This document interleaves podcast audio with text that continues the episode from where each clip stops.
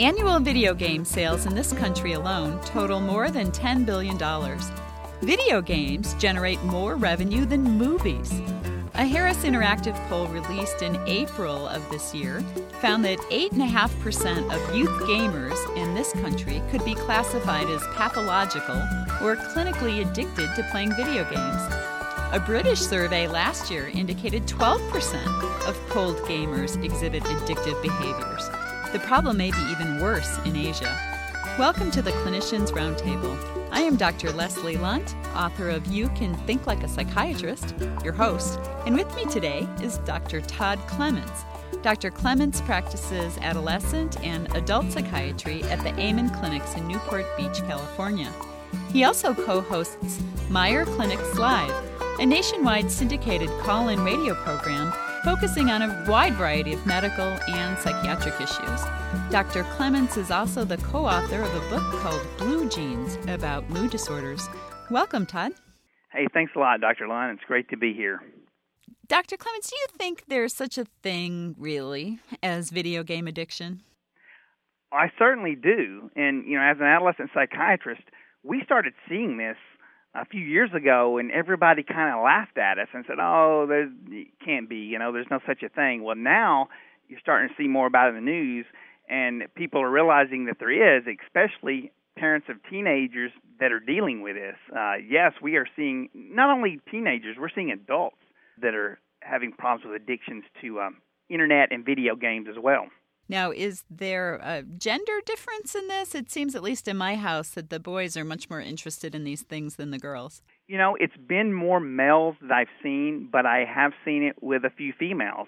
Uh, I actually saw one couple where it ended up causing a divorce. She was playing internet games up to 12 hours a day. She wasn't taking care of the kids. She wasn't getting the laundry done. She wasn't getting meals cooked. And the husband kept setting boundaries and you've got to do this, you've got to do this, and still she refused to quit playing video games. So it's it's not only males, but that's who primarily we're seeing the problems with. And people say, well, wait a minute, I mean, how can it be an addiction? Well, if you really look at it, internet games and video games have the properties of something that's addictive. And if you think about it, it's one of those things where you get what we call pleasurable feeling. Uh, it's also something that we find that it does have an effect on brain chemicals. We've actually done brain scans of people playing video games, and we find that you do get a release of dopamine. In some teenagers, we will see that release similar to the same release that you see with somebody that takes methamphetamines. We also see that the video games can have tolerance and withdrawal. In other words, you have to play it more and more to get the same feeling. And if you stop playing, they go through behavior changes. We are definitely uh, seeing that. What we're finding, we're finding uh, teenagers that have been good students traditionally, been involved with friends and school. They basically will withdraw from everything for these games. They will uh, continue to play these games during the day. They won't get their homework done. Many times the parents don't realize it's happening until it's often too late because, you know, in a way, parents can use video games as a babysitter sometimes, and they don't realize, hey, this is, you know, my kid's doing this until the grades come home from school and they find out, you know, they've made all F's and one or two D's because instead of doing their homework, they were playing video games. Uh, we're finding that these teenagers that once were well behaved, they're lying to their parents, they're having behavioral problems, they're using very secretive behavior. Parents will say, hey, we take away their games they go to school, they get games from their friends, they're lying to us, they're sneaking on the computer at night. So uh, there's been some interesting stories. In fact, there's a television show on the A&E channel that comes on on Sunday nights called Intervention. And it's interesting, I was watching it this last week, and the intervention they did was for a guy that could not quit playing video games. Oh. In the next few years, we're going to see treatment centers pop up that are really specialized in treating video game addiction. Yeah, my understanding is overseas there already are some in Asia and uh, in the Netherlands, of all places. Right. You know, they're ahead of us. And we're also finding, like you talked about, it's the first, the Asian cultures, we're finding that, you know, this is a particularly a problem, especially in Japan. Like I said, they're further ahead of us along in this game. When we were saying a few years ago, we're seeing this, and you know, other physicians laughed at us. They were actually taking it serious over in Europe. Now, the, the AMA recently voted basically to table any discussion about making this an official diagnosis, and they turfed it to us in psychiatry. what do you think about that? Yeah, and here again, you know, I think it's one of those things, it's just so new. They're trying to learn more about. And I'll admit, maybe the first time I even heard about it, I thought, well, how can that be? But after I've seen the patients, I'm like, hey, I mean, we're seeing the same kind of behaviors that you would see with you know somebody who's addicted to drugs. What's been so interesting to me is talking to some of the teenagers and even adults that are dealing with this. And here's the way they describe how you feel when you're playing a game. They describe it to me as they say, "Okay, think about the best movie that you've ever seen in your life." They say, you know, when you're watching that movie, you get totally absorbed in it and you forget about all your problems going on in the world, you know, and then when the movie's over, it's kind of like, oh man, I, yeah, I'm back in life, and you know, I've got this to deal with and that to deal with. They said when we're playing those games, it's like that's our life. That's we're totally wrapped up in that, and we forget about everything else going on in life. So really, if you think about it, it's a form of escape. And here again, why do so many people turn to drugs? Well, it, that becomes a form of escape. So I think this is, and you know, you take a teenage boy who's pretty awkward socially, uh, maybe not uh, very coordinated, good in sports, maybe doesn't have many outside interests, and they can start playing games. They can get good on it. Uh, hey, it's a huge boost of self-esteem. They come to the point that they almost enjoy this life, this cyber life, better than their real life. In fact, now many of these kids play games against each other on the computers. So, I mean, they really have a whole social system on these computers. Yeah, certainly what's interesting to me watching my own kids grow up is now instead of coming over to play a game, you know, like a board game or watch TV together, the kids come over and they play video games, which seems sort of against the point of having somebody over. But what do I know? Right. No, I mean, and, and that's what you find here again somebody that retreats to their computer and plays these games all day, I mean, they're not developing social skills. Uh, they're not developing a lot of the skills they need in life. I mean, unless they're going to become a game developer. So, if you've just joined us, you're listening to ReachMD XM233, the channel for medical professionals.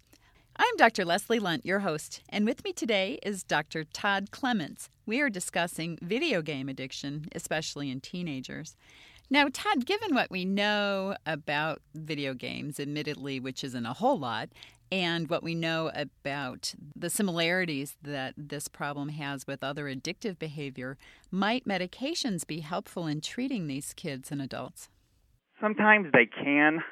We've had a little bit of success. I mean, uh, a lot of times these kids will find that they actually have pretty severe ADD, and when we treat their ADD, that gets better. We find, but medications have not worked that well from what I've seen.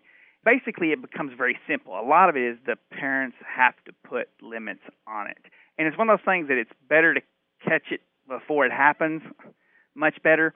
And what I tell parents is playing video games, I mean, that should be a reward. You know, when you get all your chores done, all your homework done, then you're allowed to play video games for a certain amount of time. What we usually say at our clinic is on a weeknight, an hour should be the limit.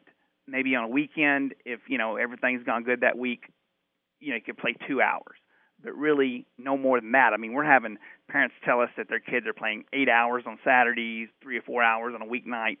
That's too much. And what we say, you know, if you can't obey the rules tonight and put it up when your hour's over, well, then we'll take 30 minutes away from you tomorrow night. So it's really used as a reward. And then in the teenager's mind, they realize, you know, hey, this is something that I get to do when all my other stuff is done. And so it's not a right or an entitlement. Now, you mentioned something earlier that is interesting and I think problematic for many of us. How can you have ADD and be able to sit for hours in front of the computer and play these games? It seems like it shouldn't be. That's right. And really, when you think about ADD, attention deficit disorder. It's not the inability to pay attention, it's the inability to regulate attention. So, what we find frequently, people with ADD, if it's something they're not interested in, they can focus on it. But if it's something that they're interested in, they can over focus on it. So, it's really that ability to regulate. What we also find is remember I said earlier that we've done scans of uh, some of these uh, teenagers and we find that you'll find dopamine released in the brain. Well, one of the treatments for ADD that we use are medications that release dopamine. So you, really find, in a way, they're almost kind of treating their own ADD. It's actually stimulating that frontal lobe in their brain. Any other ideas on how to treat these kids? You mentioned just limit setting and, and making games more of a reward than an entitlement, treating coexisting disorders like ADD. Anything else that we should think about if we see these kids in our practices? One thing I would look at, I would be very observant for a teenager that kind of withdrew socially. And sometimes what we'll find is, you know, this was a teenager who maybe became depressed or had a lot of social anxiety and really got to where they didn't want to be around people and that's when they kind of retreated to their room and you know maybe out of nothing else to do started playing games and that was the world where they escaped you know i tell parents the best thing you can do for your teenager is to be involved in their life and know what's going on with them. And I'm not saying be over involved. I mean, you have to know every person they talk to and what they say, but you know, be aware. Be aware of changes in behavior in your teenager. Be aware of changes in their grades, changes in their social patterns. If you see that, talk to them, find out what's going on. Makes good sense, I think, for all of our kids, huh? That's right. And like I said, the game should be a reward.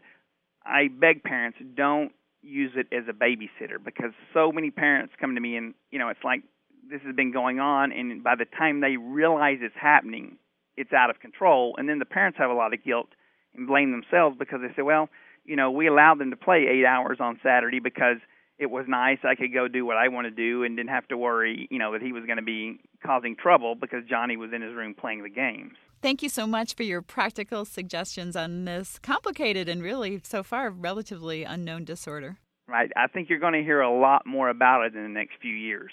We've been speaking with Dr. Todd Clements, psychiatrist in Newport Beach, California, about video game addiction. I'm Dr. Leslie Lundt. You've been listening to the Clinicians Roundtable on ReachMD XM233, the channel for medical professionals. For comments and questions, please send your emails to xm at reachmd.com. Thank you for listening.